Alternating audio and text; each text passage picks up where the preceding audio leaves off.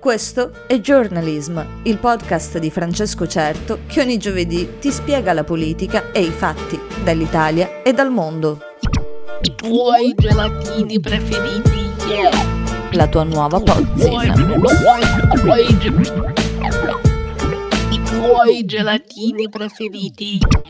Lo scorso mercoledì il Parlamento greco ha vietato le terapie di conversione dell'identità e dell'orientamento sessuale i famosi campi correttivi, in cui tante, troppe famiglie spedivano le proprie figlie e i propri figli per curarli da quelle che venivano considerate devianze sessuali o di genere. Con il voto in Parlamento su promozione del ministro della Salute Thanos Plevris, sarà adesso considerato reato e quindi un crimine costringere minori o persone senza autonomia decisionale a partecipare a queste terapie sarà vietato anche pubblicizzarle. Una legge che segue quelle già approvate in Canada, Francia e Nuova Zelanda. La notizia rappresenta un importante passo avanti nella lotta alle discriminazioni sessuali e di genere, ma quello che colpisce è come tale legge sia in vigore solo in alcuni paesi. In altri, quindi, viene considerata lecita o comunque non incriminabile l'organizzazione di terapie o presunte tali atte a modificare o peggio correggere l'orientamento sessuale o l'identità di genere.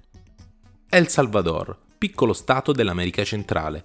La protagonista di questa storia si chiama Esme, o almeno è così che viene chiamata. Nell'ottobre del 2019 Esme era incinta. La sua gravidanza procedeva senza intoppi fin quando un giorno è stata costretta a recarsi in ospedale per problemi seri di salute. Aborto spontaneo e gravidanza interrotta in maniera naturale.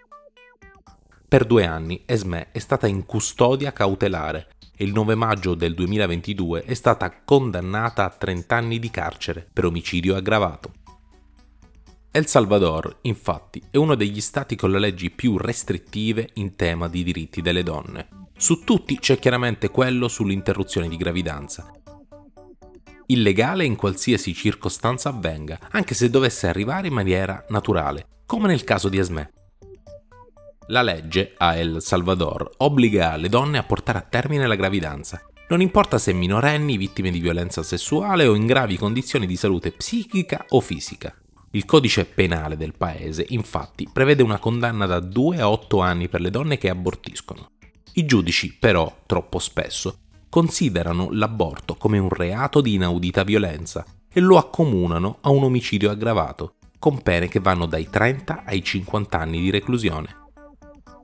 I gruppi di attiviste del Salvador denunciano come nell'ultimo ventennio siano quasi 200 le donne che con problemi di salute sono state incriminate e condannate per il reato di aborto o di omicidio aggravato.